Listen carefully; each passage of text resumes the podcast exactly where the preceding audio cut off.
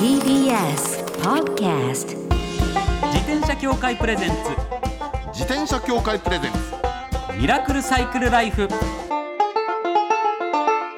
今週も始まりました。自転車協会プレゼンツ。ミラクルサイクルライフ。パーソナリティの石井正則です。北里志です。自転車って楽しいを合言葉にサイクルライフの魅力をお伝えする自転車エンターテインメント番組です。はいまずはこちらのコーナーから。週刊自転車ニュース。当番組が独断で選んだ気になる自転車ニュース。まずはこちら。東京を自転車天国に。これはね結構でかいニュースでしたよ。そうですよね、うん。東京都の小池百合子知事が、はい。えー5月31日。東京都自転車政策勉強会で登壇しまして、はい。えーいろいろお話しされたんですよね、そうなんです。これねもともとこの東京都自転車政策勉強会ってはい。あの都議をやってらっしゃるねあのと元トライアスリートのあの白戸太郎さんっていらっしゃるじゃないですか、はい。あの人がねもうほとんど仕掛け人で始めたんですよ。なるほど。でもう東京を自転車で便利でしかも楽しい街にするためにっていうのでね結構でかいあのなんていうの会合開いたら知事までいらっしゃってうん。すげえなと。結構いい話だなになっててねもう新たななんていうのかねオリンピックも終わったし、うん。あの自転車天国自転車レガシーを生かそうっていうことでね。ね本当そういう話だと思うん。ですそうそうそうそう。本当小池知事コロナ禍を乗り越えた先に元の東京に戻るのではなくその経験を都市の持続的な発展につなげるんだというようなお話の中でその自転車もそこは大事なことだっていうねお話をされたということです。これは楽しみですよ。いやいやいやよかったと思いますもう本当東京を自転車天国にしたいっていうしていただきたいと。おっしゃったんですもんね、うん。思っております。はい。本当に。もうぜひぜひ、えー走行環境の整備安全利用などを掲げて自転車活用推進計画を改定取り組みを加速させる方針方針を打ち出しているということなんで、これもう確実に前に進みそうな感じですね。い。や期待しちゃいますよね。はい。いいなと。いやこれどんどん加速度的にね進んでいってほしいですね、はい。続いてはこちらのニュースです、はい すみません。私事でございます。私石井正則蒲田署ではい。一日警察署長を務めてきました、わお。これなんですか？なんですかこれ？なんか一日警察署長やってきましたよ。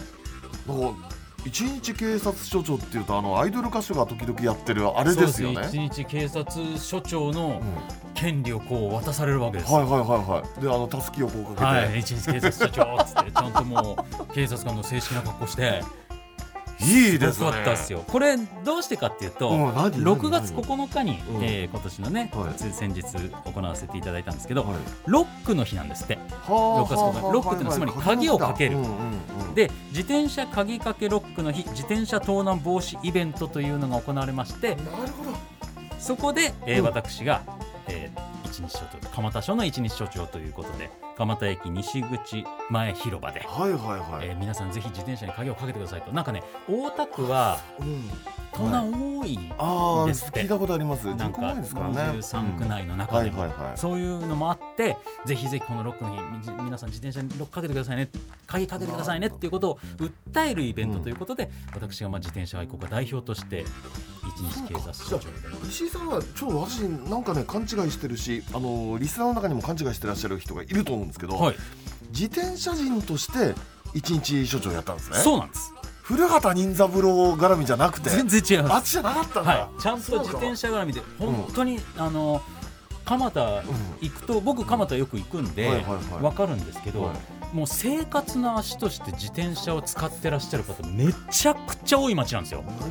だその分、まあまあ相対的に盗難も多くなってしまそうう。だからどうしてもちょっとした買い物に使ったりとかだから鍵かけずにそのままちょっとだけの間だから買い物してパッて戻ってきたらもうなかったみたいなそういった事例が多いらしくてなのでなるべく皆さん鍵をかけてくださいねっていう、通録だみたいはい。うん。通録してくださいどうですっていう話を、えー私警察署長としてさせていただきましたよ。であの、はい。壇上から降りて、はい。えー蒲田駅前で自転車乗ってる方にあの大田区さんが皆さんに配ったりしてるその鍵を？鍵をねあのー。僕は直接手渡ししたりとかしてこれがまたいい鍵でめちゃめちゃ色がカラフルなんですよ。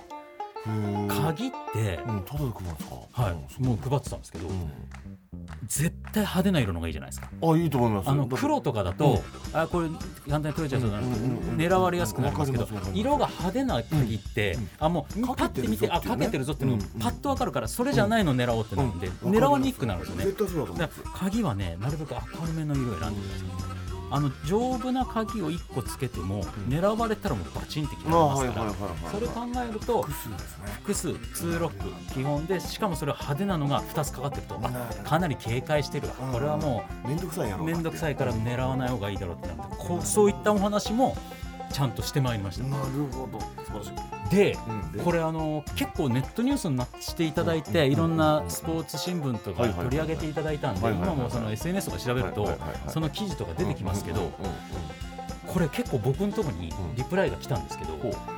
ピーポくんがでかいと。横にピーポくんが立っててピーポくんでかピーポくんでかっていう、えー意見が来てますけどピーポくんが大きいんじゃないんです石井が小さいんです皆さん勘違いしないでくださいねピーポくんそんな大きくないですからねそこら辺よろしくお願いいたします。はい以上週刊自転車ニュースでした。この後はゲストコーナー編集者の田村博さんをお迎えします。自転車協会プレゼンツミラクルサイクルライフ。この番組は自転車協会の提供でお送りします。自転車協会からのお知らせです。スポーツ用自転車の場合きめ細かいメンテナンスも必要ですね。だからしっかりとした技量や知識を持ったスタッフのいるお店でお買い求めいただくことがとても大切なんです。そこで誕生したのが SBAA プラスです。この SBAA プラスとは一定の実務経験と十分な技量を持ち自転車協会主催の試験に合格した販売者の方にだけ認定されます。今回制度が一部改正になり認定者にスポーツ用自転車安全整備基準に基づいた整備を受けてもらうと SBAA プラスマークを貼ってもらうことができます。だから SBAA プラスマークはしっかりとしたメンテナンスを行った安全安心の証と言えます。SBAA プラス認定者のいるお店でメンテナンスを受けて快適なサイクルライフをお楽しみください。SBAA プラスについての詳しい情報は自転車協会 SBAA ホームページ SBAA-bicycle.com まで。さあゲストコーナーです。2013年8月以来のご出演となります編集者の田村博さんです。よろしくお願いいたします。よろしくお願いします。よろしくお願いしますお久しぶりでございおます久しぶりです。出しております。2013年以来そんなにほぼ10年前遠かったんですね。そうですね。こちらにお邪魔するのはね、久しぶりですね。僕はねうん、会ってるんで、あそうですよはい。ねだって師匠でしょ？なんかツーリングの。いやいやいやいねや。田村さんいやはね田村さんについていくって感じなんですよ。はいはいやいやいや。前にあの折りたたみ自転車で旅をする本を、そうだ。あの、うんうんうん。田村さんが作られた時に、うん。僕一緒に田村さんとキャンプ泊してみたいなことをさせていただいて、表紙にもさせていただいてありがたいことに。ありがとうございます。でも2013年にいらっしゃったっていうのは、はい。これはあれはもううーん自転車何台も盗まれる事件以来という。思い出したくない思い出したくない思い出したくね。ない。思い出したくないですね。そうなんですよね。うん。結構ワイドショーで話題になっちゃいましたもんね。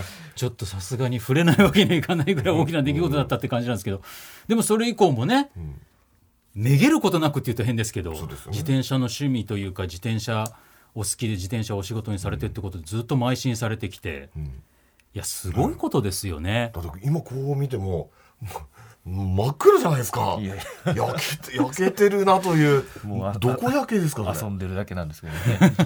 どこ焼けなんですか？うん、まあ最近だと種子島に行ってきて結構晴れた日に恵まれたんで、はすごい種子島も結構素敵。なキャンプ場あ、が今更気づいたようなふりをしますが、田村さんの後ろにはね、キはい。ャンプ用のランドナーがドンと鎮座してこれは車種的にはグラベルロードですか？最近はまあうん。昔で言えばランドナーと役割は同じなんですけど、うんうんうんうん。グラベルバイクっていうまあ今ねよく見かけるロードバイクより太いタイヤが入って、荷物なんかも積みやすいっていう自転車で、うんうんうんうん。今がまあこれはツーリングっていうか旅行用の自転車として一番メジャーになりつつあるということなんジだャンルの自ね転車ですね。いやもう今スタジオにね、うん乗ってきた自転車をお持ちいただいているんですけれども、いやだからやっぱりちょっと今までゲストの方でスタジオに持ってきていただいたことっていうのは多々あったんですけど、うん。やっぱこういうゴリゴリの旅自転車って感じのはそうそうそうでしかも現代風っていうのがね。そうですね、うん。昔ながらのランドナーと呼ばれるタイプのクラシカルな感じとはちょっと違いますもんね、うん。なんかロードバイク寄りな雰囲気だけど、タイヤとか太くてそして、あのうん。昔だったらハンプとかでできてたような、布でできてたようなキャンバスでできたようなバッグ別ですもんね。じゃなく、ナイロンでできた軽量かつ結構入りそうな感じのものがいろいろついて、うん。これでこの装備でかなりあのこれ番組ホームページ見ていただいたらこの写真掲載させていただきますのではい。ぜひチェックしていただきたいんですけどそんなに荷物多い感じに見えないんですよね。うん。これで何泊ぐらいできるんですか？実は結構自転車キャンプって、はい。例えば一泊だけの装備でも1ヶ月連続でもほとんど荷物量ってあ変わらあないんですよ。はいはいはいはいだからこれで、うん。まあ、例えばもう明日から暇になって、うん。旅行っていいよって言われたら1ヶ月でもそのまま行けるぐらいの装あ備そういうもんか。で週末の1泊2日でもこれで同じはでもそう考えると荷物少なく見えますよ。見えますよねそうすごいことですやっぱりよね結構、なんつうんでしょう歩いたりするうん。登山とかハイキングのキャンプと違うのって、うん自転車って食料とか燃料をその場その場で街で調達してあできるのでそっち系の消耗品を持つ必要がないんですよ。なるほどあただ昔と違うのがね、はい。ランドナーに私が乗っけてた時代と違うのがあの昔はほらテントとか寝袋とかでかかったじゃないですか。でかかったですよね。これ入ってんですよねもしかして。なんですよ実は全部。入ってるんだ。今日お持ちいただいたのはここに来るためだけの装備じゃなくて全部そういったのもちろん実際に入ってます。うん。あ、はい。入ってんだ。えそう考えると、うん。テテントとかも入ってテント寝袋、うん。いわゆるその下に引くスリーピングマット、うんうんうんうん。あとまあ鍋とか調理器具の類。あと最近ハマってる釣りの道具とかも一式入ってますね。それは何これ全部入ってこれですか、うん。ほそうなんですよ。僕がよく雑誌のお仕事でご一緒してた時と一番変わったのは、はい釣りを始められたんですよ。ああなるほど 結構さここ数年ですよね。そうなんです。よ1年ちょっと前にふわーって突如として目覚めてそれ以来種子島もそうなんですけど海があるところばっかり走りに行ってるんですよ。だって写真の中でもなんかグラビア写真でね、はい。このご著書の中であの床をこう吊り上げてるぞとか載ってますもんね。そうなんですよ、うん。ちょっと今もうね、はい。もうスタジオに自転車がたくさんあるんでね、うんうん。田村さんがどういう方なのかはいご説明する前に、そ。そういった話になっちゃいましたけど、一応僕の方からプロフィール、はい簡単にご紹介させていただきます。田村博さんは1971年東京都のお生まれ、自転車ツーリングの専門誌、シクロツーリストの編集長さんでいらっしゃいます。自転車雑誌の編集機構を通して、自転車旅の魅力を発信。新刊の自転車キャンプ大全、自転車かけるキャンプは最高に楽しいが話題となっております。これはいい本です。本がすごいんですよ あり。がとうございます。もう完全にゴリゴリに実践した人しか書けない内容がてんこ盛りもううん。実体験てんこ盛りだからなんかすごい染みますよね。なんつったらいいんだろわかりますわかります。うこうなんか通り一遍のことを話されてる感じがしないっていう。そう。自分が体験してこうだったからみんな本当気をつけた方がいいよとか実践してみたらこうだったからここはこうした方がいいとかが真に迫る内容になってるなっていうのをすごい感じるんですけど。読むだけで行った気になるっていうのがねすごいところです。その一緒に旅感を味わえるっていう感じもすごいですよね。で写真イラスト満載でね。はい。いや本当に自分も旅に出たくなるなっていう自転車旅に。しましたね。そして釣ったばかりのイカを食べてみたいなっていう気になるんですとにかく俺でも本当ねこのいろいろあるんですけどねあのはい。中で、あこの本の話しちゃっていいですか？ちょっとね、はい。もう感動したの感動したっていうのか、はい。四国一周されたんですね。はあそうですね。四国一周やりたいなと思ってねあのお遍路みたいな感じでね。もういいですよね。そ何日間かけて行かれたんでしたっけ？えーっとですねまあもちろん人によってかける期間ははい。いろいろなんですけど、うん。僕は今回は20日ちょっとう20日ですねね。はい。そう。一周が千何えっとねそれがまたいろんな捉え方があって、はいいわゆる愛媛県とかが提唱してる四国一周なんかはたった1000キロなんですよ。で僕が、うん。まあ、あちこち巡ってったのははいはいはいはい。1600キロ。1600ただもっといろんなところ、うん。例えばそれこそお遍路さんとかしようとしたらはいはいはい。2000キロとかにもなっていくと思うんで。でお遍路本気でやるとあのほら階段であの上がれないとこあるんですよね確か。えっとねほぼ自転車で行けます。いける？あそうなんですまあもうはるか昔なんですけど僕うん。自転車でやったことあって、あやったことある？んですよ何回目？まあ四国一周もう34回やってるんで。あそ でもお遍路さんはね、ううん。大変。やっぱり山の上にあるお寺さんとかも多いのうんうんでうんうん。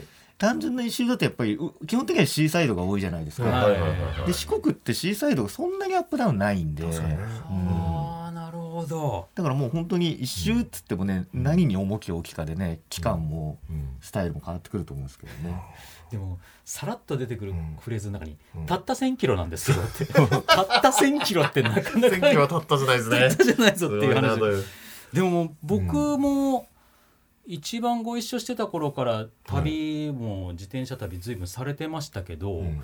そこからどんどんキャンプの方に行かれたっていう印象がそうなのね。キャンプ旅の方にかなり強く傾倒していかれましたよね。それでこの本を出されたわけですけど、はい。やっぱいろいろ時代が変わったり装備も変わってきてやりやすくなった面とかあるんですそうですね、やっぱり僕ももう四半世紀前から、か、はい、そういう自転車好きなわけですけど、ん。最初の頃ってやっぱりね若い人の自転車旅ってかなりキャンプとセットだったんですよ。でももうそれは何つうんでしょう半分ぐらい日常を捨てて、自分探しの旅に出るみたいな時必ずキャンプみたいなノリがあってもちろん今でもあると思うんですけど、はい、まあ、なかなか社会人になるとそんなこともやってらんないじゃないですか。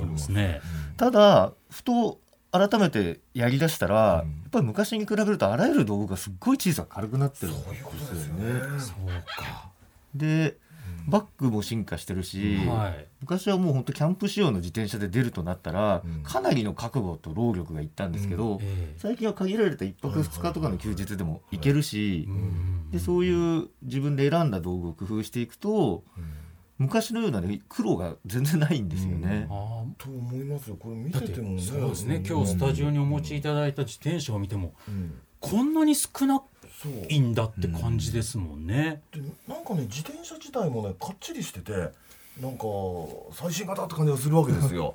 だって昔のランドナってそれこそあの田村さんの時代もあれでしょ、えっと、サイクル野郎の時代じゃないですか。まあもうちょっと後にしといていただければああそうなの？あそう。あそう？あそう？ランドナってほらあのほら泥よけとかついてるし、キャリアになんかいろんな針金いっぱいあるし、ええ。もうカチャカチャとかコチョコチョとかいろんな音がするし、なんかテイストとしてねブラーンとかダワーンとかそんな感じがするわけですよ。あるでしょ？あります、うん。まさにね今引田さんがおっしゃったように、うん。はい。昔は自転車に荷物積むのってキャリアが必須だったんですよ、そうそうそうそう。でキャリアにバッグを吊るすって、キャリアっていうのはこれはその違うんだ二大二大って的なものですよね自転車についてた。でこれ今は本当だ。バッグがかなり進化していわゆる金属製のキャリアなしでいろんなところに大きそこそこ大きなバッグをつけることができるんですよ。だからかっちりして見えるんだこれ。そうなんですよ。ですから、ね、おっしゃってたように、うんうん。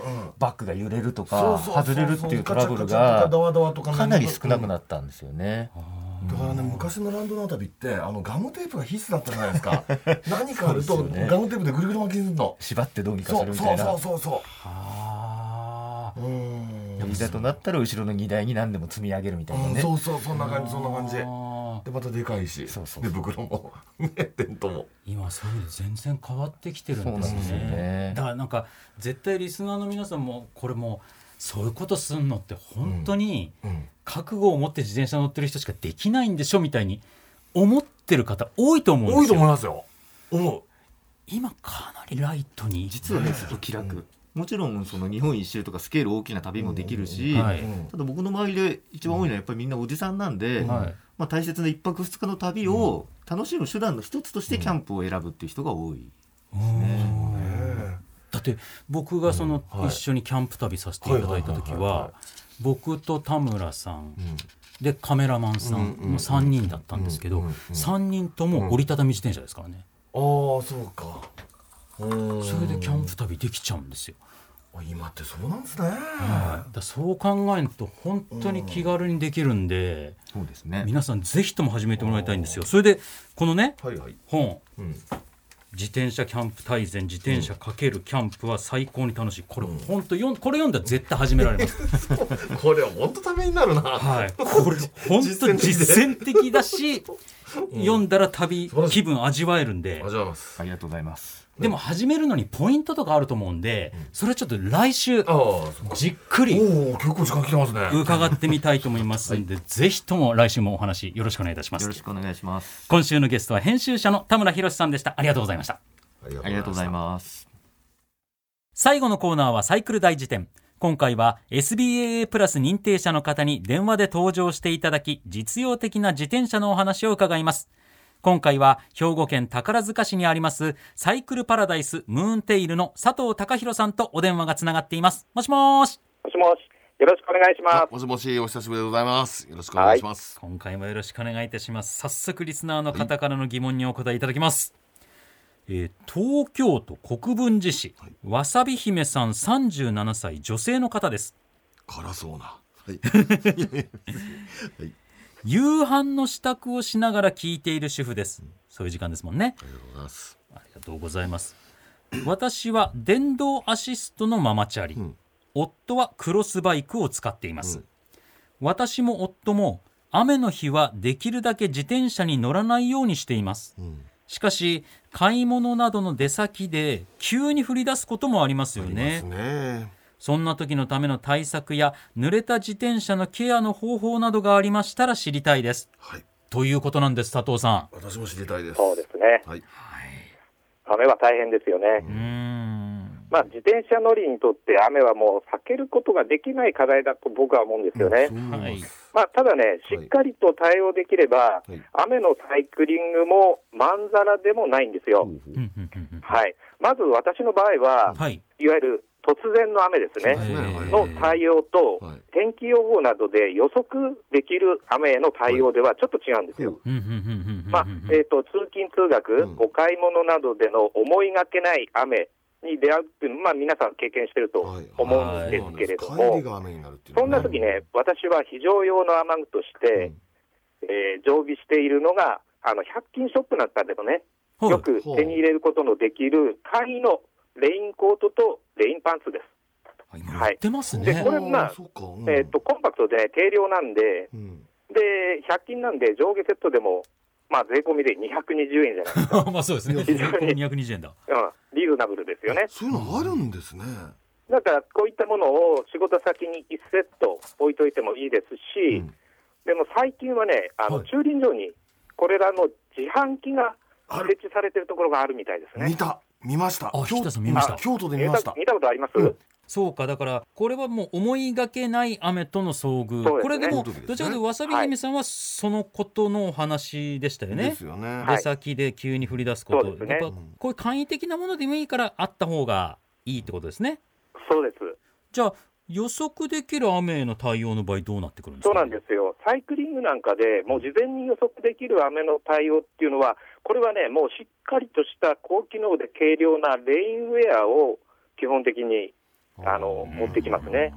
で、それにプラス、ゴーグルやバイザうんうんー、さらにはそのシューズカバー。なんかも準備します。はいはい。足が濡れるんですよね、でもちろんあの荷物用の、ね、カバーなんかはいはい。も必要になってくるんですけれども、はい最近はですね非常にねあの軽い軽量なウェアが出てきてるんですよ。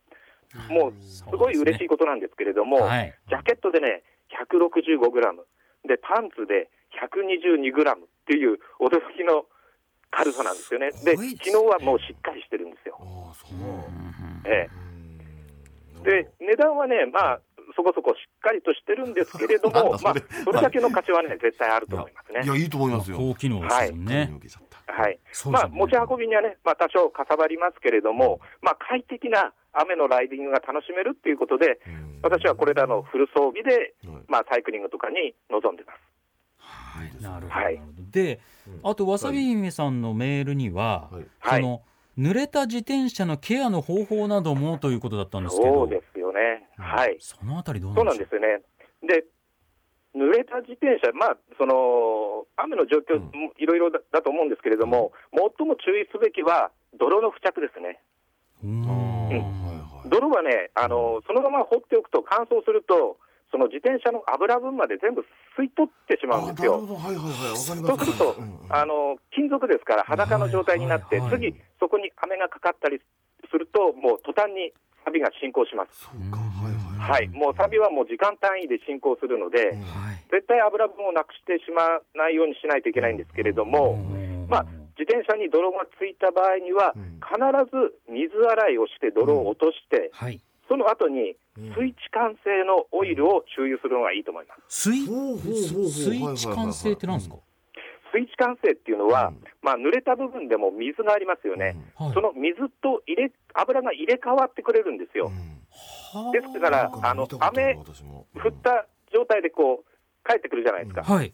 で、濡れた状態でも、そこに油をさせば、その油がきちっと中まで浸透してくれるっていう、そういうオイルですね。最近、どうなんでしょうね、この4、5年、よく耳にする言葉なんですけれども、あ水地管性、あ水水地管性、ん。水水地管性です。はい、大きい変わる性質と書いて水地管性と。そうです。はあなるほどこれはぜひ皆さん、これ便利ですよね。はい、チェックしてください。和井姫さん、これはぜひ手に入れた方がいいかもしれないですね。はい。はい、ぜひぜひ。いやー、ためになるお話、今回もありがとうございます。はい。はい、また次回もよろしくお願いいたします。はいはい、どうもこちらこそよろしくお願いします。以上、サイクル第一点でした。自転車協会からのお知らせです街ではライト自体がついていない自転車やブレーキをかけてもちゃんと止まらない自転車を多く見かけます。これって安全面から考えるととても怖いですよね。そこでみんなが安全な自転車に乗れるよう自転車協会では自転車安全基準を定めました。そしてその基準に適合した自転車にだけ貼られるのが BAA マークなんです。自転車活用推進法のベースになっている交通政策基本計画では BAA マーク自転車の普及を推進することも謳われています。つまり BAA マークは国も認めた自転車の安全安心の目印ということですね。自転車をお買い求めの際は BAA マークが貼ってあるかぜひチェックしてみてください。BAA マーク自転車で交通ルールを守って安全安心なサイクルライフを。BAA マークについての詳しい情報は自転車協会 BAA のウェブサイトまでミラクルサイクルライフ、そろそろお別れのお時間です。いや、やっぱり田村さんの話はこう、実践されてる方の話だから、そうなんですよ伝わってきますね。面白い。うん経験が豊富だからねはい。だからなんだろうやっぱ迫力があるっていうのがねそうなんですよね。うん素で晴らしいな田村さんっうんてここだけの話、お酒すごいお好きな方なんですよはかなり飲まれるんですよ。でもそあれだけ自転車の旅されてるから、うんうん。すごい久しぶりに会いましたけど体型とか全然変わってないですよね、変わってないですね。本当そう思った。田村さん見てるとやっぱ自転車は健康にいいんだなってすごい感じますんで、来週もねしっかりお話伺いたいと思います、思い番組ではマイ自転車ニュースサイクリストあるある自転車脳内 BGM 募集中です。忘れられない愛車の思い出も大歓迎。採用の方には番組オリジナルステッカーを差し上げます。メールアドレスはすべて小文字でサイクル -r アットマーク tbs.co.jp cycle -r アットマーク tbs.co.jp までお待ちしております。お待ちしてます。それではまた来週お会いしましょう。お相手は石井正則と。北里志でした。自転車協会プレゼンツミラクルサイクルライフ。この番組は自転車協会の提供でお送りしました。